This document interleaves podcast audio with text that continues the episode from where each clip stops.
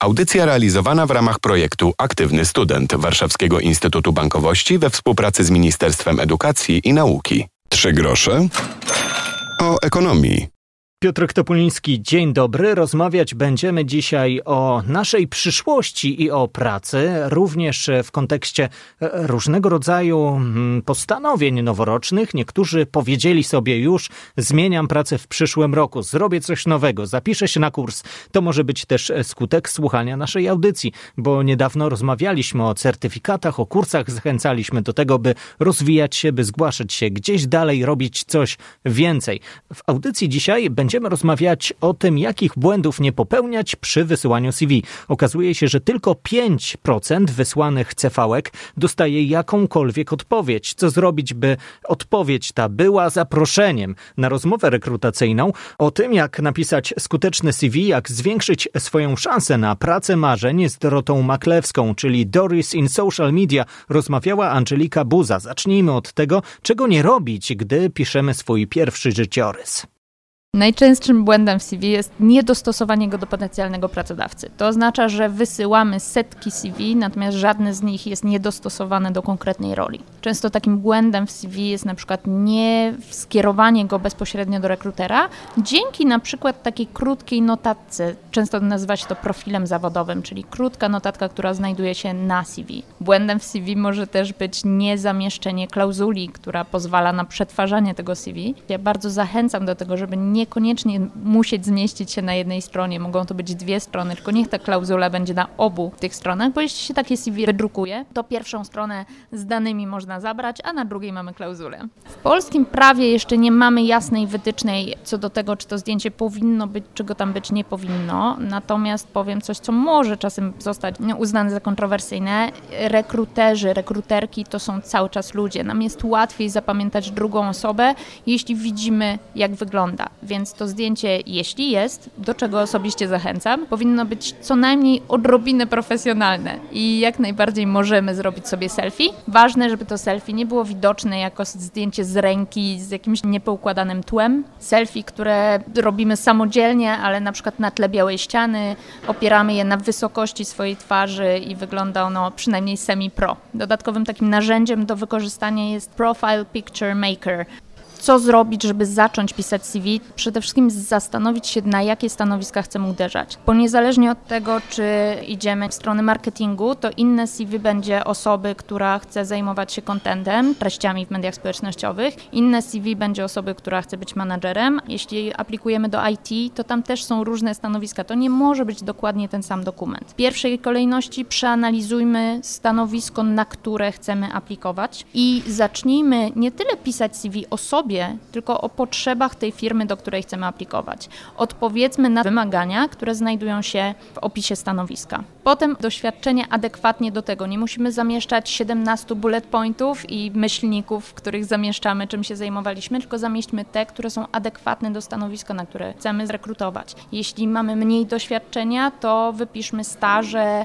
dodatkowe praktyki, być może to wykształcenie może pójść wyżej niż doświadczenie. Piszmy CV chronologicznie, czyli pozwólmy rekruterowi łatwo się w nim odnaleźć. Nie popełniajmy błędów ortograficznych we własnym mailu, błędów w numerze telefonu. Nieprofesjonalne skrzynki mailowe zawsze poprawiały mi humor, natomiast one nie są profesjonalne, czyli prawdopodobnie Gmail będzie takim najbardziej uniwersalnym wyjściem, ale też są Gmaile z podaną datą urodzenia. To też wskazuje na wiek. Zastanówmy się, czy chcemy, żeby tak było z takich rzeczy, które nie są potrzebne w rekrutacji. One owszem mogą wyjść na którymś jej etapie. Wiek, czy stan cywilny, czy dokładny adres zamieszkania. Pamiętajmy, że kiedyś adresy zamieszkania były w CV, dlatego że wysyłaliśmy je pocztą. Dzisiaj już tak nie jest. Bardziej potrzebne uważam jest właśnie imię i nazwisko, specjalizacja, linki do naszych adekwatnych mediów społecznościowych. Ja zawsze polecam LinkedIn, ale jeśli na przykład chcemy pracować w mediach społecznościowych, zajmować się kontentem, to czemu nie podawać swojego linka do Instagrama czy TikToka?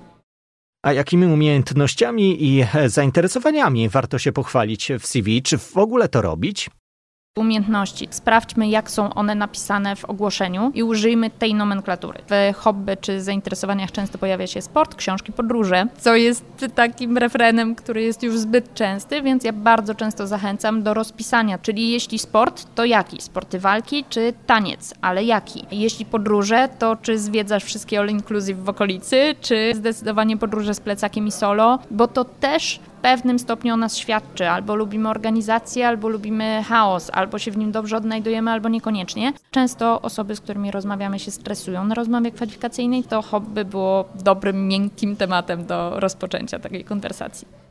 W audycji dzisiaj rozmawiamy o dokumencie, który jest ważny. Wysyłamy go czasem seriami. Nie zawsze otrzymujemy odpowiedź, a w audycji dzisiaj będziemy pytali o pewne fakty i mity związane z CV, e, bo o nich właśnie rozmawiamy. Angelika Buza przypytywała Dorotę Maklewską, czyli Doris in Social Media, o takie rzeczy związane jak zainteresowania, mm, umiejętności, czy to w ogóle wpisywać. Wiele osób ma problem lub pomija sekcję o mnie. Czy słusznie? Zawsze twierdzę, że sekcja o mnie, ona nie jest o nas. Ona jest o potrzebach naszych odbiorców, więc adekwatnie do stanowiska albo do grupy stanowisk, na które aplikujemy, zastanówmy się, co będzie kluczowe dla tej osoby, która będzie to czytała. Może nie to, że mamy 17 lat doświadczenia albo 3 lata doświadczenia na danym stanowisku, tylko to, że wasze kompetencje komunikacyjne są waszą największą siłą, albo to, że opanowałeś trzy języki programowania w 3 lata. Coś, co będzie intrygujące dla rekrutera będzie potrzebne rekruterowi czy rekruterce, a nie będzie takim zdaniem, które czyta po raz 17 w kolejnym CV tak samo. Więc warto oczywiście zasilać swoją głowę inspiracjami z sieci, ale zastanówmy się właśnie, co na tym konkretnym stanowisku może być tym, co nas sprzeda, mówiąc wprost.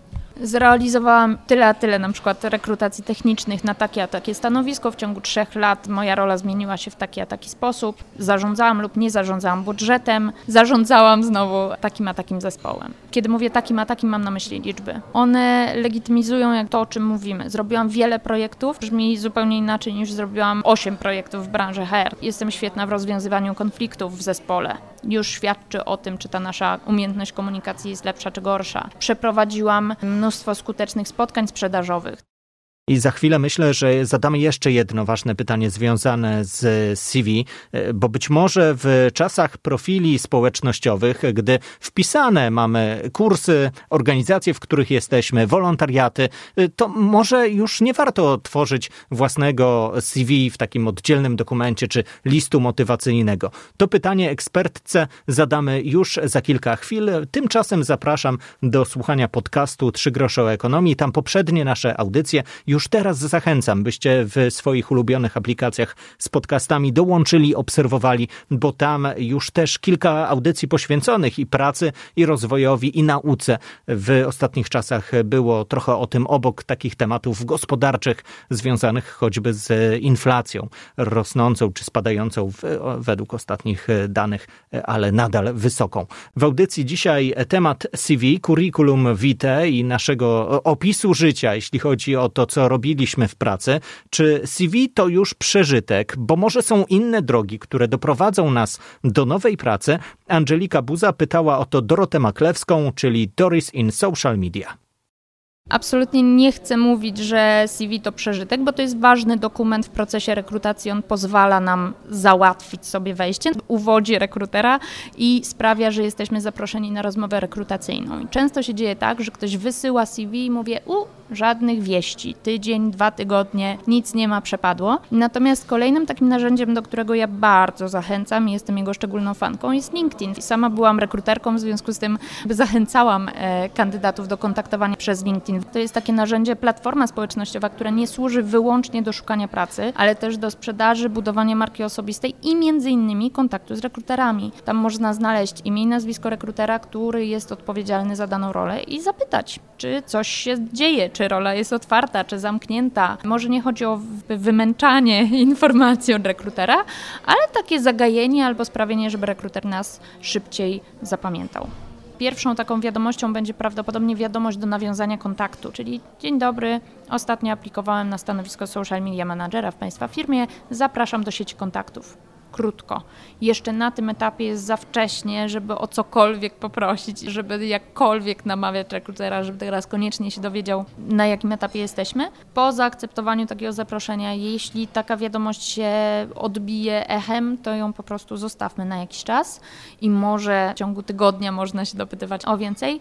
Natomiast jeśli rekruter odpisze, to myślę, że jest to swego rodzaju zachęta do tego, żeby o coś zapytać. Też zależy, ile czasu minęło od wysłania CV, bo jeśli minęły dwa dni, to chyba trochę za wcześnie. Jeśli minął tydzień, trzy tygodnie, to wtedy bym faktycznie się zastanawiała, ok, czy mogłabym dostać jakikolwiek feedback a propos tej aplikacji. Ostatnio rozmawiałam ze specjalistką z branży HR-owej na temat ogłoszeń w sieci zamieszczanych na popularnych portalach pracowych. I ta osoba powiedziała mi, że wiesz co, Doris, my to praktycznie tych aplikacji to mało co sprawdzamy, bo one działają nam PR-owo albo employer brandingowo, czyli po to, żeby nasze logo się pojawiło, a nie po to, żeby zrekrutować ludzi. I teraz sobie myślę, czy aplikowanie przez właśnie takie portale pracowe ma duży sens, czy nie należałoby znowu uprzeć się i, i, oprzeć się na budowaniu swojej marki osobistej w sieci, na przykład właśnie na wspomnianym LinkedInie i tam nie kontaktować rekruterów bezpośrednio.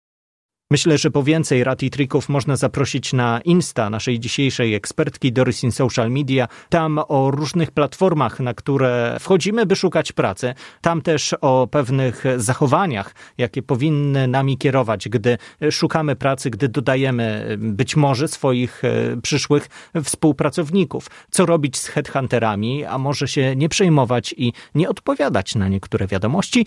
To o tym w social mediach i w tym wielkim świecie do którego próbowaliśmy dzisiaj e, wejść. To na pewno jedno z moich życzeń na nowy rok, byśmy e, nie mieli problemów ze znalezieniem pracy, a także gdybyśmy w tej, w której jesteśmy, zawsze się czuli dobrze.